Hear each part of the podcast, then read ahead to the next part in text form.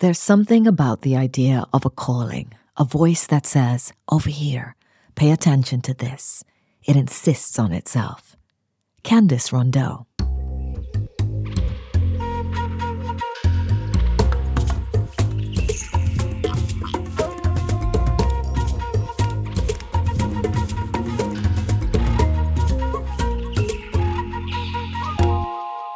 There's no short way to introduce my guest today, so you're going to get the whole story, or at least the story of how following her work took me way out of my lane from my day job as a wildlife presenter. It's summer of 2023, June 23rd, 2023 to be precise, and I'm busy minding my own business when all of a sudden there's a breaking news story a mutiny in Russia. The Wagner Group, Russia's government funded private army, has gone rogue and they're heading to Moscow to rip shit up. So, for a few days, the news cycles are obsessed with this story and are billing this as the answer to all our prayers, the end of the war in Ukraine, the end of Putin.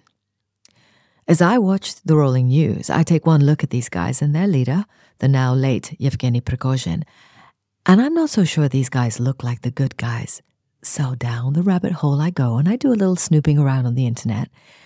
And in the process, I come across the work of Candace Rondeaux who seems to be everyone's go to expert on Russian mercenaries. So at this point, I'm just being nosy.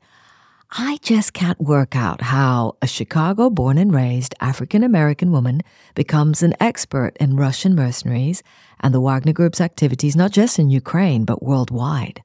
I discover she learned Russian in high school in the 1980s during the Cold War she went on to do a bachelor's in Russian affairs, followed by a master's in journalism at NYU, New York University, as well as studying international affairs at Princeton University. She's an award winning investigative journalist. She's covered everything from mass shootings on US soil to 9 11 to the war in Afghanistan and more. Candace is now professor of practice and I actually had to look this up, which basically means someone who's earned their stripes from practical experience in a specific field. So, a professor of practice at the Center on the Future of War at Arizona State University. She's also senior director of the Future Frontlines program at New America, which, now, if I can crunch down what they do, is a think tank that focuses on the digital revolution, the future of democracy, and the future of life on Earth as we know it basically. so, okay, by now I'm just flailing around, grappling with all these words until I find an anchor point, a single sentence on the New America website. It says, Candace also works on a program which, and I quote, aims to find solutions to the wicked problems posed by digitization and decarbonization in a multipolar world. Whoa. Now, this is a podcast for anyone who cares to listen, but I'm guessing my core audience, that's you, my love, is going to be focused on nature, wildlife, the environment, the climate crisis, and the energy transition. And a lot of what I've been talking about so far might seem unrelated, but I think you're going to be really interested by what Candace has to say. This is not going to be so much a discussion on war and geopolitics, but a glimpse into what someone who works almost completely outside of what I think of as the nature and environmental community has to say about all the things we care about. Not gonna lie, it was pretty daunting at first talking to Candace and knowing where to start, even. But eventually, we found some common ground. We were both 90s girls, and you're gonna have to look this treasure up for the 90s R&B scene to know what I'm talking about. But yeah, we started by reminiscing on the big events and political stories of our formative years. We grew up in very different parts of the world. I was born in Kenya, and then by the time I was a teenager, because my mom worked for the UN, um, I lived in Vienna. So I lived in Austria from the age of 10 till I was 18. And the things I remember about that period, sort of growing up in the 80s and 90s, was well, first of all, like as a kid, just the sort of, you know, the, the looming threat of nuclear Armageddon, living with a kind of constant threat from the Cold War. There was also the anti apartheid movement in South Africa. That was actually very present for me because in Vienna, there were quite a few ANC, African National Congress, um, sort of exiles in living in Vienna at the time, and we were good friends with them. So as a kid, they were just people we hung out, or my parents hung out with and had a good time with. But I also absorbed a lot of conversations around that. I remember being on a train when we got news of the Berlin Wall, you know, coming down, and there was perestroika, Gorbachev, Reagan, Thatcher, the end of the Cold War, end of apartheid. And so, really, by the time I was like an emerging adult, I still had that sort of sense of like, you know, the world was energized by all this, what seemed like positive change. It felt like problems could be fixed on a global level. And it, I honestly just thought, well, you know, we're never going to regress to the bad old days of world wars and wars of ideology and wars over resources. So, you know, my question is like, I'm guessing you tracked along those events as well as you're growing up. So, if you could go back to your kind of yourself in your 20s, how would you explain to her how we've ended up where we are now? Oh, well, I wish my, you know, the Candace in her 20s was like a little bit more together, don't we all? Um, That's hilarious. I mean, I mean, I think I, I was extremely. I mean, I was extremely active. Uh, I was active since you know my teenage years. Actually, uh, I mean, you mean politically, politically active? active? Yeah, because I mean, uh, engaged, uh, right? More than engaged. Oftentimes, like really involved and, and like genuine, genuinely on the front lines. You know, I I mm-hmm. I was inspired by Gandhi. I was inspired by MLK. I was inspired by Nelson Mandela you know, around sort of civil disobedience as a means to make change. So, like you, I, I felt like, yeah, like we, we with our bodies and our commitment and our passion and our energy can change the world. And of, and of course, like I'm guessing we're kind of close in age. You know, the apartheid, anti-apartheid movement, both in Africa but outside, and of course for African Americans, we were very moved by that. Of course, we were very active in I think supporting boycotts and all kinds of things. Right, so there was a mm-hmm. connectedness, you know, between us. What I would tell the Candace uh, of that time, you know, in the, I guess uh, when I was in my twenties, is you're really going to have to work harder on, on connecting the dots for people. You know, you know, between the struggle for sort of human dignity, and the ways in which we use resources. Uh, I mean, that's that was always there, but I think, you know, we were very, yeah, I mean, we were distracted. We are like, oh, history is ending. I mean, you know, Cold War's over, peace, peace dividend will accrue. I don't know if I fully cotton that at, at the age of, you know, 20 or 21 or 22, but I would say, you know, I suppose if I was speaking to the generation now that's in their 20s, I think the work ahead, and we see some young people doing this with these lawsuits, right? Challenging the right to have a clean environment, the right, the right to live in a world that is not warming, that is makes it possible for people to to live without you know weather related displacement, et cetera, et cetera. So I mean, a you know those twenty somethings now are already stepping into uh, the responsibility right of connecting those dots um, between sort of the future of resource dependence uh, and what it means for the world and a warming planet. I think one thing that I've been meditating on a lot lately is consumption and how we talk about consumption in terms of cars and automobiles, even planes, but there are other types of consumption that are, you know, conspicuous consumptions in wealthy nations in particular that make me kind of rethink the way we're all talking about this challenge of decarbonization and the race against time, basically, to decarbonize fast enough so that the shocks and the impact will not be so severe. I think the consumption piece is is undervalued in the conversation, or at least not really talked about uh, in in ways that are connecting with the problem. And then there's the the impact of the transition on the workforce itself. So I'm going to give you a small example, and then I'll stop. But recently, here in the United States, there have been strikes uh, involving the United Auto Workers Union and one of the most powerful and legendary unions in, in our country, for sure. And they successfully managed to kind of wrestle with big companies like Ford, um, Stellantis, et cetera, a deal. But their, their fundamental complaint and concern was this transition from combustion engines to electric battery based engines is going to result in a slough off of, of actual workers. There's just not enough components, basically to to justify the kind of plant arrangements that we have now.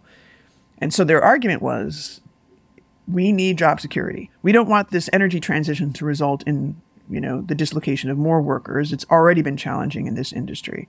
This is a tipping point um, for a lot of industries out there that are going to have to now switch over from fossil fuel generated energy to battery powered energy. And I don't think the world's ready for it. And we're not really talking about the implications. So those are kind of the three things I would say is changing our consumption habits, you know, Yeah. and looking at the ways in which climate change is already transforming and impacting the workforce, and then the ways in which the transition to a just energy transition basically will ultimately require us to rethink whole industries and the way people work. If you were trying to explain what your life looks like now to Candace, 20 year old Candace in the 90s, and frankly, I actually thought the 90s was not bad. You know, it was not a bad time to be alive. I wonder what you would say. Like, how are you going to explain how much more stuff we have? and based on, you know, where we're trying to head, we're trying to do this big energy transition without addressing how much we use. And, and when I say we, I should be more, way more specific because that's not equal around the face of the earth. So I don't know if there's anything that you can pa- unpack around that. Absolutely. So this is where the, the, the link between digitization and decarbonization comes in. F- For me, in my mind, I look at my house today, uh, and I've, I've been one of these kind of like, oh, I'm scared of robots. I don't really want to have them in my house. But increasingly, there are automated things that I find extremely useful. The older I get, the more useful these types of things are.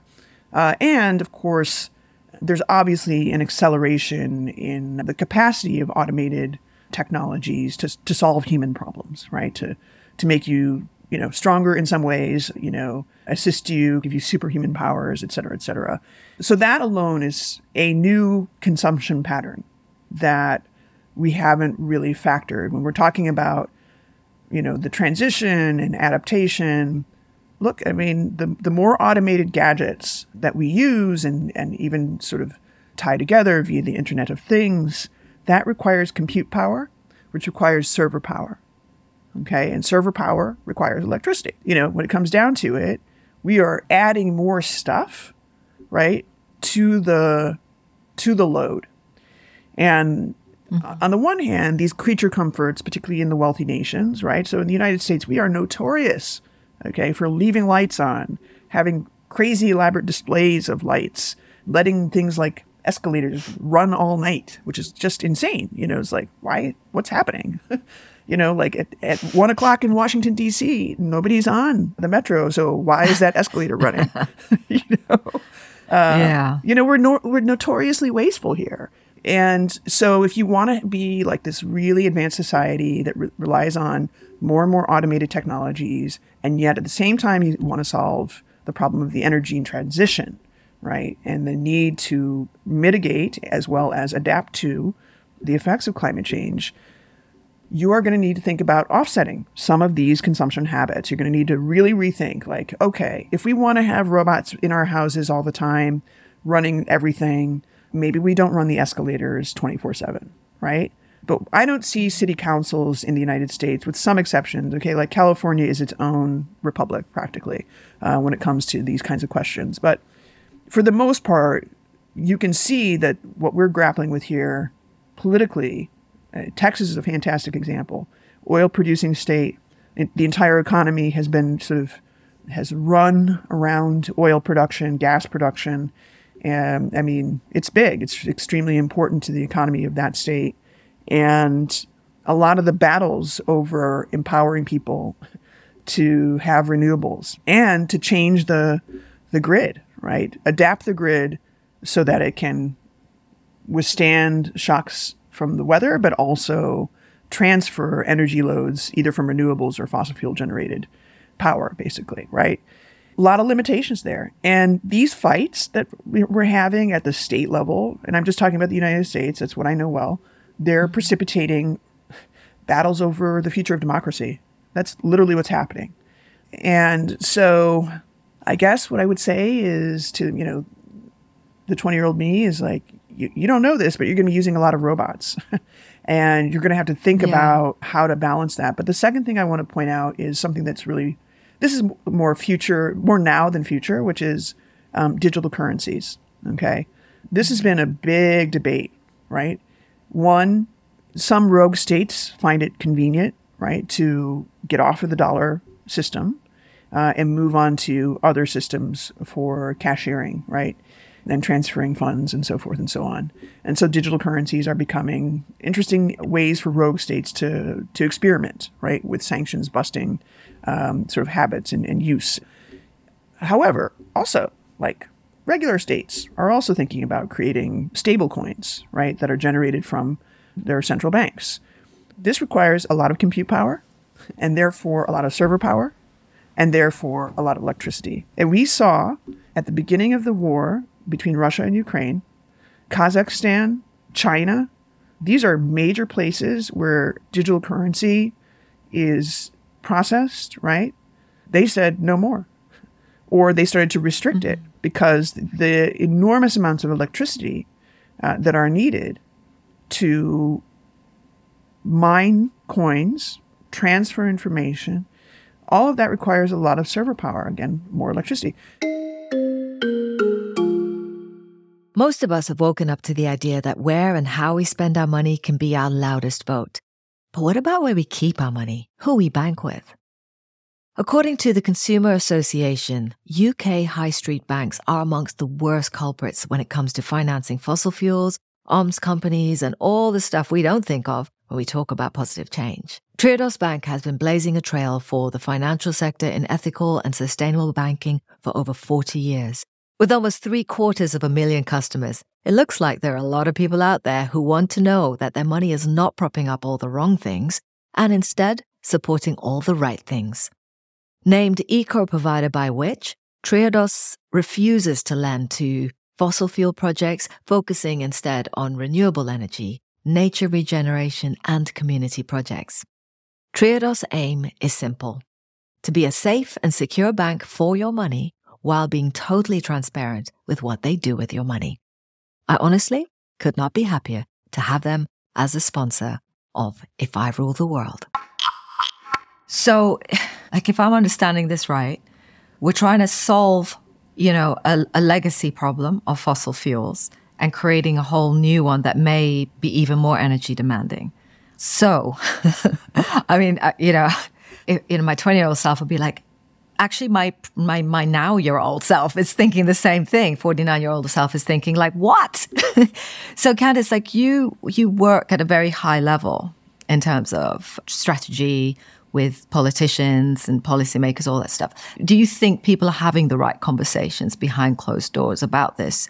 You know, I'm hoping that, you know, this isn't sort of like a blind spot for basically the key decision makers in the world. You know, is this a blind spot or is there full awareness of this? No, no, no. It's a huge, I mean, this is a huge blind spot. And there are several reasons why that blind spot exists. I mean, one is just like conceptualizing everything that we just discussed is not so easy. Like you really have to sit back and think about the connectedness of industrial change and social change. I think if you sit back and you start to understand, you examine your own habits, the habits of your community, etc. Yes, the conceptualization becomes easier, right? But there are some other reasons why I think, you know, the blind spot is there. Here, here are a couple ones. Mm-hmm. One, the conversation so far about the link between a just energy transition and the leaps that we're going to make in terms of digitization, the requirements uh, of, of, sort of industrial change and social change of decarbonization, that conversation right now is, for the most part, dominated by the global north. Um, the global south, if we we're going to say, I mean, it's not like an even, you know, some people don't like those terms, but right now it's it's an easy way to just talk about the division between wealthy nations and developing nations, or even sort of medium developing countries, et cetera, et cetera. So, it, you know, leaving aside the caveats about how we don't like those that terminology, global south, global north, the people at the table discussing solutions, resolutions, are predominantly from wealthy states. They are setting they're setting the agenda. They're setting the terms. And what has been happening is a lot of pushback. You know, it's it's been interesting to see so many one island nations that are extremely vulnerable, kind of banding together, right? The vulnerable 20. Uh, you know, we've also seen the G77. So these are, you know, lower and middle income developing countries have banded together and, and sort of said, look, there's more of us than you, right? And so listen to what we're saying. So one of the challenges is just like who is at the table setting the agenda. And right now, unfortunately, it's still it's still the global north and wealthy nations that are determining the pathways here. They're saying, you know, what matters, what doesn't matter, what's a priority, what's not a priority, and they're ignoring the noise uh, of the street right now. And it's everywhere, right? We're seeing it materialize in the form of migration patterns we're seeing it materialize in the form of political protests. We're seeing it even, you know, materialize in the form of revanchism, sort of, you know, authoritarianism. All of those things seem really abstract to the type of people who are sitting around the table in New York at the UN having these discussions, you know, or in Washington again, or in Brussels. And they're not getting out there. They don't go out to Kenya and say, like, hey, yeah. what are you thinking? And it's not, it's not, it's just, it's not a dialogue. It's basically a dictum. Yeah. Well, I mean, to be honest, like it's, it, I don't even know if it's restricted to, you know, wealthy nations and poorer nations because, I mean, yes, I'm Kenyan, but I live in Cornwall in the UK. And when I walk into a supermarket, I mean, you know, this isn't the, the biggest hardship, although in the moment, I promise you it is when I'm dealing with those self checkout things um, the frustration levels. But, you know, I often think to myself, like, nobody asked for this. So for me, there's a real lack of agency for, for most people, irrespective of where they are. It seems like there's, there's very little agency in terms of what we get, who gets to say whether we want AI to reach every aspect of life. But I've been asking a lot about what would you say to your 20 year, 20 year old self? But you know, you are we are here in here now. And I'm asking this of every guest. You know, Candace, if you rule the world, what would you do? Well, okay, um, here we go. gosh, what would I do if I ruled the world? Well, I, I, I would know better than to think I could just do it on my own, right? I, I mean, I, I think mm-hmm. the first the first thing I would do is try and assemble people to help me with the ruling of the world. You can't, you know, uh, it's not an I alone can fix it kind of scenario, right? the most most important thing is like really understand your limitations, right? But I guess some things that are kind of on my laundry list to fix or prioritize, they really do center around helping new leaders of industrial change come to the fore. Okay, so what do I mean by that? For the last decade, we've heard nothing but this, that, and the other thing about Elon Musk, uh, Mark Zuckerberg, you know, these kind of like Jeff Bezos, blah blah blah, and whatever. You know, good on them. They're they're they're doing something. They're they're making change. I'd like to see more ethical people leading industrial change. People who are more concerned about the the impacts on humans and on the ecosystems that they live in. People who are really thinking through not just scare scenarios with the singularity where computers take over the world because of artificial intelligence advancements. A, I think you need to understand that this is going to be death by a thousand cuts. Every change, every innovation in artificial intelligence, every innovation in, in digital technology will ultimately lead to human change and therefore environmental change. So I, I really want to see new leaders who take that as gospel. And not just industrial leaders, but also political leaders, community leaders, activists. I want them to really understand that it truly will be death by a thousand cuts, this transition. And if we're not careful, and if we're not centering kind of our our moral compass around the preservation of a balanced ecosystem, where humans can continue to exist without um, exacerbating already, you know, big extinctions in in other populations, animal populations, plant populations. Yeah, that's it. I mean, that's that's got to be the goal. That has got to be the center of uh, the way we organize our politics, the way we organize our corporations, the way we organize our communities. Um, we really have to be more conscious. In your work, you know, in, in between studying private armies and war and geopolitics and digitization, do you have time to even think about, like, you know, do you have things like a favorite landscape, a favorite, you know, natural space, a favorite animal, any of those? Do you have time for that?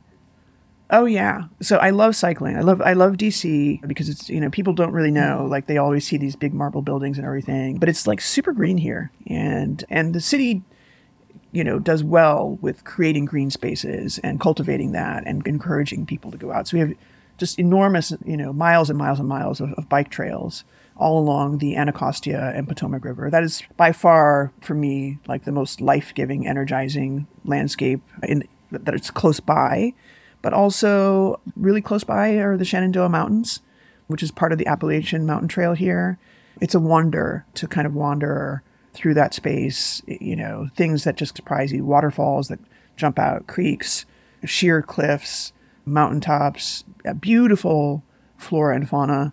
For me, you know, kind of, I guess, uh, there's no place like home. Home.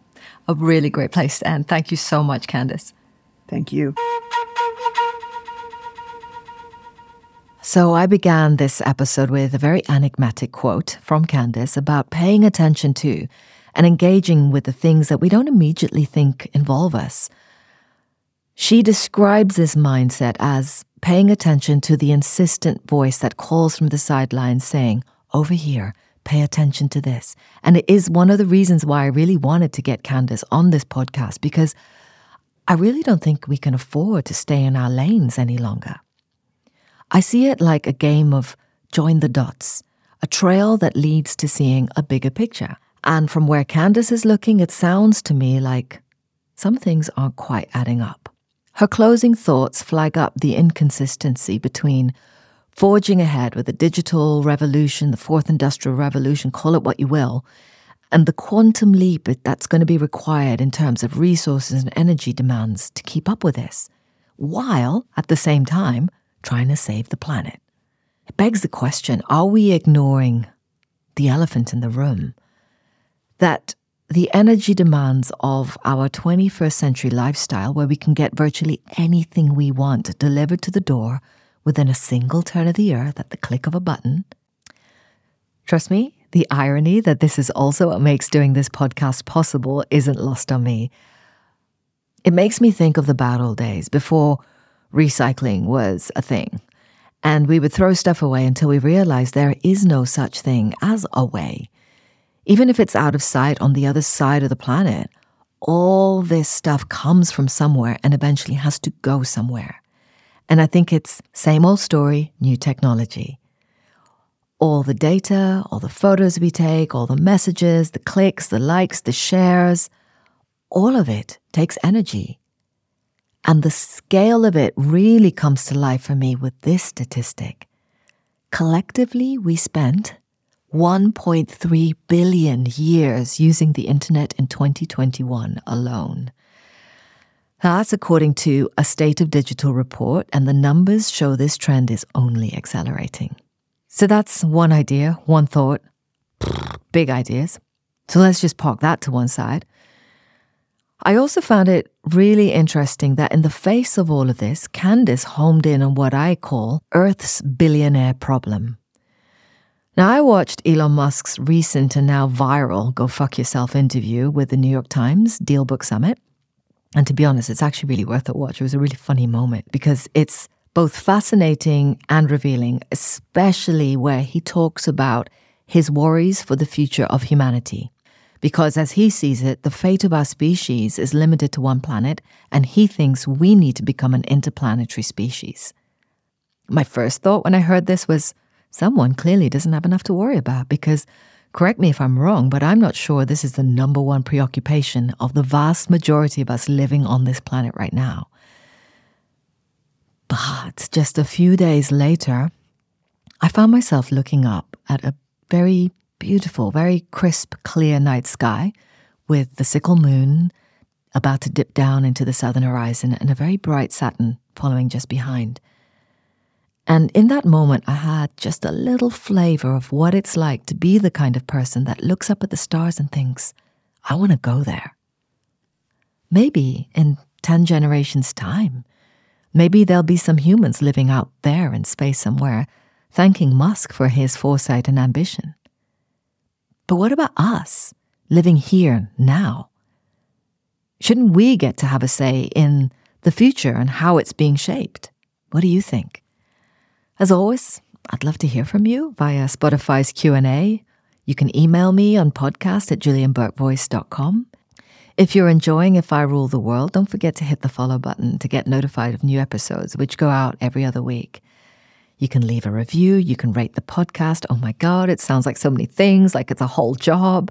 So, you know what? You could also just do something the old fashioned way and just tell a friend, a colleague, a family member about the podcast, especially if you think they're going to enjoy it and get some value out of it. And you know what? While you're at it, maybe ask them if you rule the world, what would you do? Thanks for listening.